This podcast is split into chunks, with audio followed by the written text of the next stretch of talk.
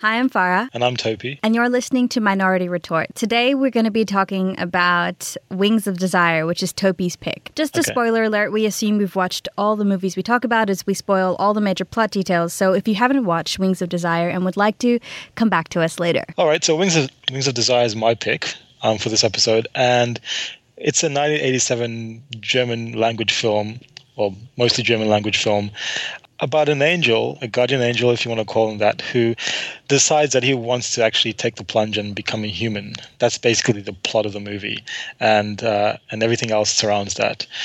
I I guess I chose this because I remember seeing this a couple of years ago, maybe seven, eight years ago, and it's one of the first films I saw that really, you know, made an impact in the way I saw film. Um, I mean, I remember being seduced and and in awe of the the formal grace of the movie and the freedom of the camera and the the soundtrack being fractured and the, the pacing of it being very patient. I hadn't really seen anything like it at the time, and and therefore I was kind of curious to go back and see what the film would do to me now after you know how many however many years, which is why I chose it. Had you heard about this movie much, or I mean, I know there's a there's a Hollywood remake called City of Angels. yeah, so I remember seeing that movie. I think it was just one of those Yeah. ones my mom picked up when I was little. And Yeah. I watched it with her, and I remember thinking it was very silly. Um, so this was the first time that I'd actually watched Wings of Desire, the original. I haven't actually seen City of Angels. Should I see it? It stars I guess I will Nicolas one day. That's all you really need to know. Aren't So you I guess I'll tell you what I thought about it. Well, I'm holding off saying what I thought about it. I generally have very positive feelings towards Utopia, but the two hours I spent watching this movie was the first time I was just like, genuinely was like, why is he putting me through this torture? I mean, you're talking to someone who like walked out of Birdman halfway through the movie. So I feel like my tolerance for sort of old guys pondering life's philosophy in a very heavy handed and self important way. And I know that Yeah. the movie actually wasn't trying to not be heavy handed. I mean, it was very much supposed to be something that you're supposed to be lost in, but my tolerance for that is just so low. And there mm. wasn't actually much else to this movie. Like the love story I found, I mean, you could hardly even call it that, right? Like that's my Yeah, least yeah. favorite kind of love story where it's very conceptual and the woman and the man, in some senses, in this movie were more symbols than actual human beings. My enjoyment of films comes with their groundedness in sort of in some sort of lived reality that I can relate to, and, and this movie didn't really deliver on that. It's funny you say this because my reaction to the movie was probably not as positive as it was when I first saw it as well. No way. Yes. Yeah. but but I but I, I still will not go even close to where you're going with the, with your response to the I movie. mean, and like we should Yeah. describe what you kind of experience when you watch the movie, right? So I think one of the most important things to note is that it's shot in black and white for most of the movie. The two main angel characters are these two guys, and they wear like big black overcoats, and they're basically wandering around the city. And the first 20 to 30 minutes of the film is really interesting because what you, all, you basically see is these men walking around and getting little snapshots of people's thoughts. And the film really tries uh, to get a huge diversity of people. So this is the first film when I where I've I've seen if the first European film where I've seen where they acknowledge the existence of women in headscarves. I thought that was pretty cool. Like we Yeah, never got to hear their thoughts. I, I don't think it really tries to show the diversity of the people um, within Berlin at the time. But then one of the angels falls in love with this, of course, this beautiful leggy. You know, she she couldn't be ugly, right? Like she has to be this like gorgeous leggy blonde trapeze artist.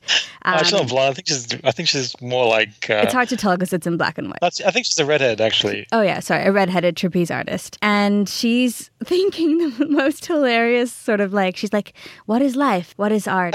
you know, that's basically her entire thought process. So of course, this is Did a guy. say what? Did she say what is art? No, Did she no. say what is art? this is that, on. like that's the general theme of her thoughts. I know. right? She says a lot more than that. The thing that lost me in this film this time, well, I wouldn't say lost me, but the one that really frustrated me was the insistence on on the verbal expression of its ideas. You know, Right. I thought that the film was strongest when it's it used the more visual sort of modalities to express its ideas. So, for example, the first 40 minutes, where it's given us the sense of these beings, I guess angels, if you want to call them that, drifting through Berlin and getting a sense of humanity at that time in that city, what people are thinking about, what they're feeling. I thought that was a much more effective use of film than, say, the later, later hour and a half. Rather than sort of trying to express the fact that Damiel, which is one of the angels, the one that wants to become human, rather than expressing the fact verbally that he wants to become human, you start to see him almost becoming wishful, you know, almost wistful and almost dissatisfied with his existence. You know, I, I thought that was more effective than when he starts talking about talking to his friend Cassiel about wanting to become a human. Why don't you summarize what happened? So we know that he starts to fall in love with this trapeze artist, and you hinted at what happened. So basically, after he starts to fall in love, combined with his sort of yearning to feel something and, and be part of something and feel what it's like to be mortal rather than immortal. Mm-hmm. He begins his journey to become a human, right? And in part that is aided by a actor who actually who plays himself, but I don't I forget his name. Yeah, uh, yeah, I've been trying to figure out why Peter Falk is in this movie as himself. Peter Falk is, was not like a major star. It was not like having you know Marlon Brando turn up in the movie or or Katharine Hepburn. It was Peter Falk was in a couple of movies. He was most notable in a TV show called Columbo, where he played a lieutenant, mm-hmm. and he hadn't actually worked with Wim Wenders before. So it's not as though like his Wim was bringing his friend back to act in the movie. But I just wasn't quite sure why Peter Falk, of all people, would play himself as a former angel. and that's a hilarious movie. thing. Yeah. So he is a former but angel who is now a human and he has made his life yeah. as an actor. And he's the one who sort of helps guide this current angel into his human state. And then there's another angel who can't help young man who tries to commit suicide. Um, and then yeah, he's yeah. quite traumatized by that. So you were talking about how the movie insists on sort of verbalizing every single thought. I mean, to add to that, I feel like part of my frustration was that there was no sort of diversity of expression of the key ideas. So we were really reliant right. on this particular way of talking. The way the movie is narrated is through very much like a voiceover, though there are some conversations. And mm. it's really the same sort of droning, philosophical, I know what you mean. gruffly yeah, yeah, yeah. voiced meditation that uses the, the same kind of language. So even though, yes, of course, they talk, mo- they talk about things that are more complex than sort of like, what is the meaning of life? It really is that tone of like, we are talking about big big ideas now. If there had been a, a bit more complexity to the characters' dialogues with each other for example like if they if they talked i found that one of the things that frustrated me is that the characters when they talked to each other were talking as if they were reading from a script right so it didn't really mm. have any like of the warmth of human connection even when he was falling in love with that woman and i, I think that's completely intentional and I, and that, i think that's why people really love this movie um, but it just mm. it didn't work on a visceral level. I mean, if you're going to talk about the deep things, if you're going to be t- if you're mm. going to be talking about like love and death and life and mortality, it doesn't resonate with me to do it in mm. like a purely philosophical way. I guess. You know, Peter Handke, who wrote the script with Wim Wenders, I think he wrote most of the dialogue and most of what the characters say and think. Um, he's like a playwright and he was a novelist as well at the time. I feel as though he falls into a trap, which is the idea that writing about deep ideas requires you to use a certain, as you were saying, language. I've seen films which deal with big ideas but use almost the complete opposite spec, uh, type of language on, on, the, on, the language, on the spectrum. It, simple language, direct language, not this kind of circular, tortuous way of talking which tries to be poetic but ends up losing itself in, in its lugubrious sort of quality. It's the last scene or the penultimate scene between Marion, the trapeze artist, and Daniel the angel. I just did not like it at all. She goes on in this spiel, which I don't quite understand. Did you get anything from that spiel she gave? Everything Marion said was so infuriating. I mean, when we were even first introduced to her, this is this is one of the things she says: longing, yeah. longing for a wave of love that would stir in me. That's what makes me clumsy. The absence of pleasure, desire for love, desire to love.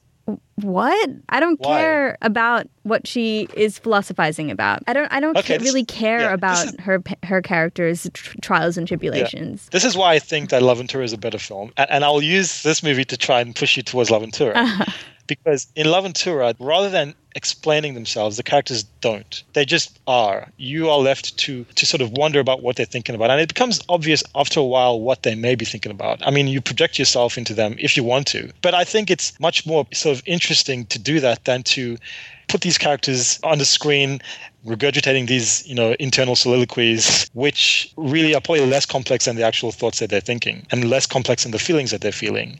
You know, I mean, with L'Avventura, the complexity of the emotions is inexhaustible. Like you, you, you can go as far as you want, but with this, you limit it too much. And that was my frustration with the movie. Yeah, to work of what you were saying, I mean, I think that one of the reasons I react so strongly to movies like this is they don't mm. really allow for a great deal of interpretation. They're very dictatorial in what you're going to get out of it. So we see that the character the the the angel who wants to um, become a human, we see in his face that kind of longing and interest in human life. And at that point, it, it's very complex and interesting because you can almost imprint your own self onto it. But then the movie, mm-hmm. I think, takes great pains to then tell you exactly what he is thinking and feeling, and not just exactly. once, but six or seven times in various iterations.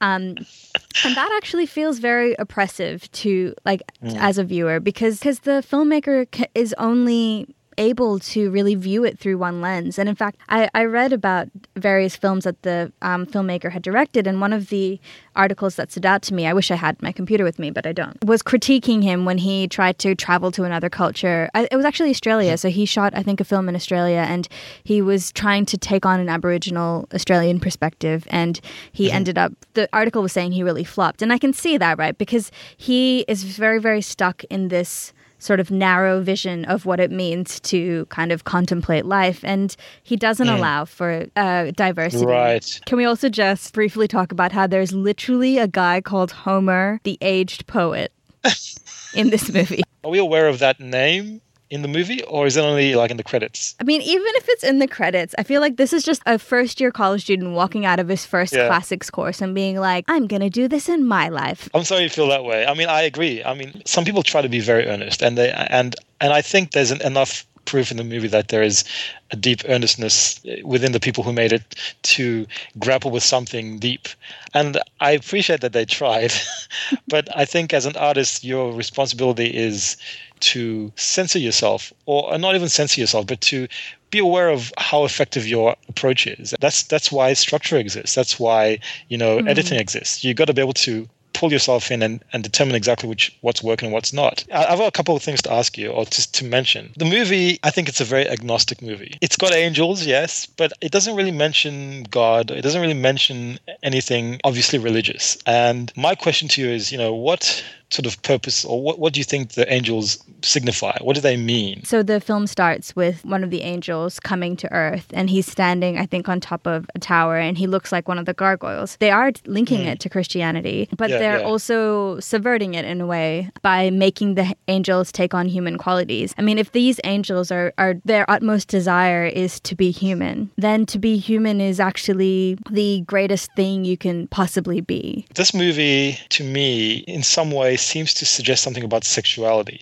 When I think about why it is that Damiel falls for Marion, I wonder, like, why? Because one, this guy, you know, moves around the, entire city. He he's privy to the innermost thoughts and feelings of most people that he meets. Being an angel and being sort of, you know, God's minions in a way, he should be the bearer of endless and inexhaustible love. And he seems to have that for everybody. Like he kind of looks at everyone with sort of this deep fondness and care. But why this one person? Like why Marion? It, it builds on that humanist ideal of the movie because the what he craves about being human is like the physicality of being human. Mm. Like he wants to right. be sick. Like one of the lines I remember is he says, "I really I want to know what it's like to have a fever." I think one of the reasons that um, sexual desire or romantic desire is an impetus for him to become human is mm. that idea that this. I guess the movie is saying that this is one of the kind of ultimate ways to feel our bodies and to express our bodies. Right, Though right. I wonder what he's feeling if he can't feel a human human the kind of human emotions that come with like love and sexuality mm-hmm. as yeah. when he's an angel then what is he feeling when he sees well, I assume they feel love. I mean, they, they definitely feel affection and fondness. It's obvious, but but why for her? Is it because she thinks such deep things like the absence of pleasure is why I'm a bad trapeze artist? I mean, she is profoundly lonely.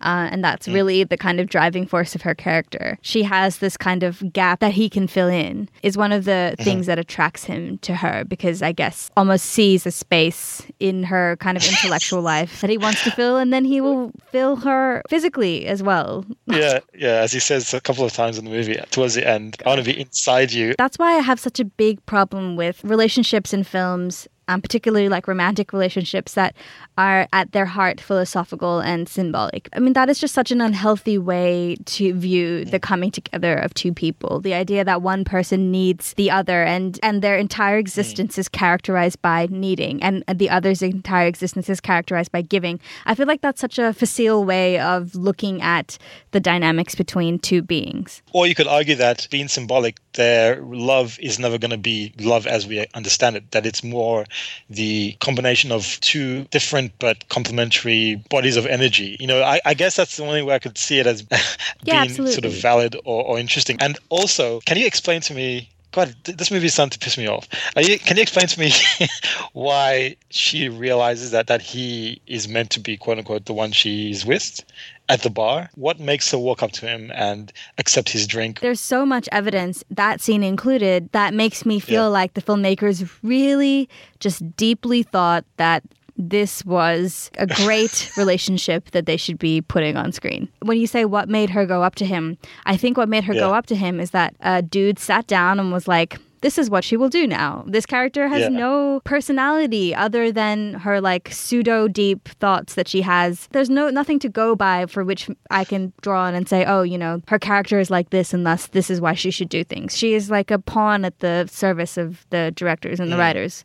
on the on the note of Marion, so S- Solveig Dommartin, who was the actress, I, I was actually shocked to realize that she wasn't actually a, a gymnast or a trapeze artist beforehand. She is really beautiful, and I love. I know that what you to the film was its formal qualities, and I think the scenes that she was in, she has this kind of grace that wasn't too over the top. Like I feel like they didn't mm. make her into this kind of like in L'Avventura, where the women are just so artfully done up that. It, Right. they're nothing but art like they're just pieces of Yeah. art on the screen Yeah, yeah. she definitely is a human and the and the the way she moves and the scene she's in are, are really just really immersive and beautiful. And a lot of people have responded to the movie. A lot of people love this movie. There's almost Uh, unanimous enjoyment of this movie. I have not found I found a few negative reviews what did they say? that it was just very overwrought and heavy-handed Oh, and it dragged on too long, which is what we think. But it's just amazing to me that there is really no substantial critique of the this movie's ideas and and what it's bringing to the table. It's it's not that it's not beautiful and it's not that it's not doing something really special and different formally, but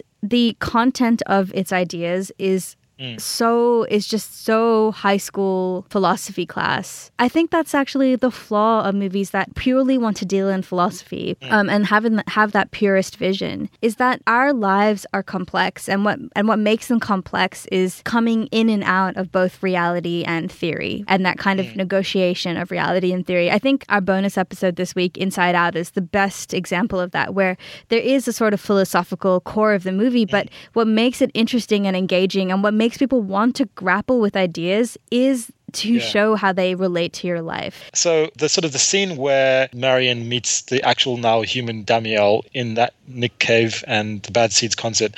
I was watching it and I was thinking, this is an interesting scene because it creates kind of a circle. This angel decides that despite where he is, despite being privy to eternity and truth, decides that he wants to experience something that he doesn't experience, which is the, the human experience. And at this concert, you have a bunch of people who, being human, have experiences and seek some kind of transcendent truth. So they they look up to these artists who are on stage, and then the angel is there and is tortured about not being able to use that understanding to do anything to anyone. Do you think Um, it's saying that art and artistry is the truest way that people can almost like transcend and connect with other people? in that in that moment, I think the movie is becoming very um, dark and, and very sort of what's the word? Uh, I wouldn't say nihilistic, but it's almost despairing because it implies that what you end up reaching if you are an artist of the highest order is despair. If you're trying to be an angel, if you're trying to reach that celestial omniscience, what do they have? They want to be you. So it's kind of like this weird equilibrium where you cannot be satisfied on either end.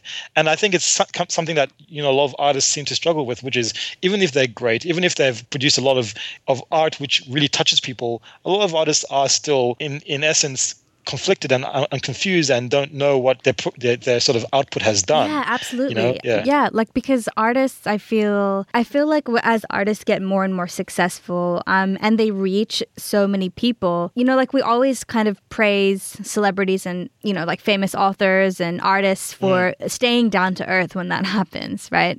um, yeah. And and because it is, it's like to do that, to have your ideas be kind of permeated in people's minds is this like mm-hmm. incredible power. And so that idea that artists are kind of doing the work of angels in a way, I think that's actually a really, really smart thing that, that the movie is saying. And it's almost like it's it's using the concept of an angel and what an angel can do, right? So the angels walk around and they hear people's thoughts and they kind of get a sense yeah. of the city and yeah. they get a sense of that time and place. And isn't I mean that is what great art does. Great True. art but speaks to a zeitgeist True. and a generation, True. right? But the movie seems to say it's also futile. With all that power with all that um, sort of, with the ability to absorb the sort of the, the, the sort of the communal feeling and express that back to people, doesn't always provide solace necessarily. Maybe it does for the people who are listening and the people who are, you know, viewing and, and, and, appreciating your art, but perhaps for you as an artist it may not do anything. And maybe sometimes you may feel as though what you're doing is not really useful to anybody. And I think that's something that a lot of artists may struggle with is whether what they are producing, whether it's good or not, actually has any effect. Because the angels end up being fundamentally sort of dissatisfied with that power, I think it's also saying that an artist wants to be inspired. It they do not want to be mm. the inspirer. Um, and that's right. the, kind of the trap right. of being an artist. One of my professors in university said that never meet your favorite author because you'll always be disappointed. Artists, a lot of the time, they don't really know what they're doing when they like I, mean that's their genius, right? The, there might be an aspect of deliber- deliberation, but the um, ability to capture the thoughts and, and feelings of a huge group of people is something that's much more um, linked to genius, and it's a gift. Yeah, yeah, um, yeah, true. It's fundamentally not very fulfilling right and yeah. i almost think that the movie is like that that's the problem with the movie is that it's it, it does such a good job of sort of unraveling that role of the artist. But then when it comes to itself, it is itself such a deliberate and pl- like yeah. ploddingly plotted movie that it I don't, I don't, I mean, obviously it reached a lot of people because so many people love it, but personally for me, it, it, didn't reach me. Yeah, that's a good point. That's a good way to end on on a movie that we that you didn't like at all. I love that I that I, t- I, I brought you over less. to my side. I didn't like... come anywhere to your side. I I I slightly I moved slightly towards your side, but not at all as far as you went. You hated this movie more than L'Avventura. That's amazing. Cool. I'm gonna try and find something that you will hate even more. We're gonna do Jean Jeanne Dielman next, okay? And we'll see if you like that. Well, you know, I want to like your movies. I do. But same, same, likewise, likewise. okay, so I guess that's all we have to say about Wings of Desire or um, The Sky Over Berlin or Heaven Over Berlin. You can find out more from our podcast if you go to minorityretortpodcast.com. That's retort with a T not report. Um, and you can also find us on SoundCloud and subscribe to us there. And we also have a Facebook page. So if you would like to hear updates about the newest episodes that will be coming out if you want to communicate with us. Um, and if you want to get some behind the scenes photos and outtakes, you can like our Facebook page and get all that straight into your newsfeed. Um, we'll be back awesome. next week talking about My Choice Saving Face, which is a, a movie about two Chinese American women, queer women, um, negotiating a relationship in the backdrop of their cultural landscape. Okay, I'll see you next week. Yeah, we'll see you next week. Bye. Bye.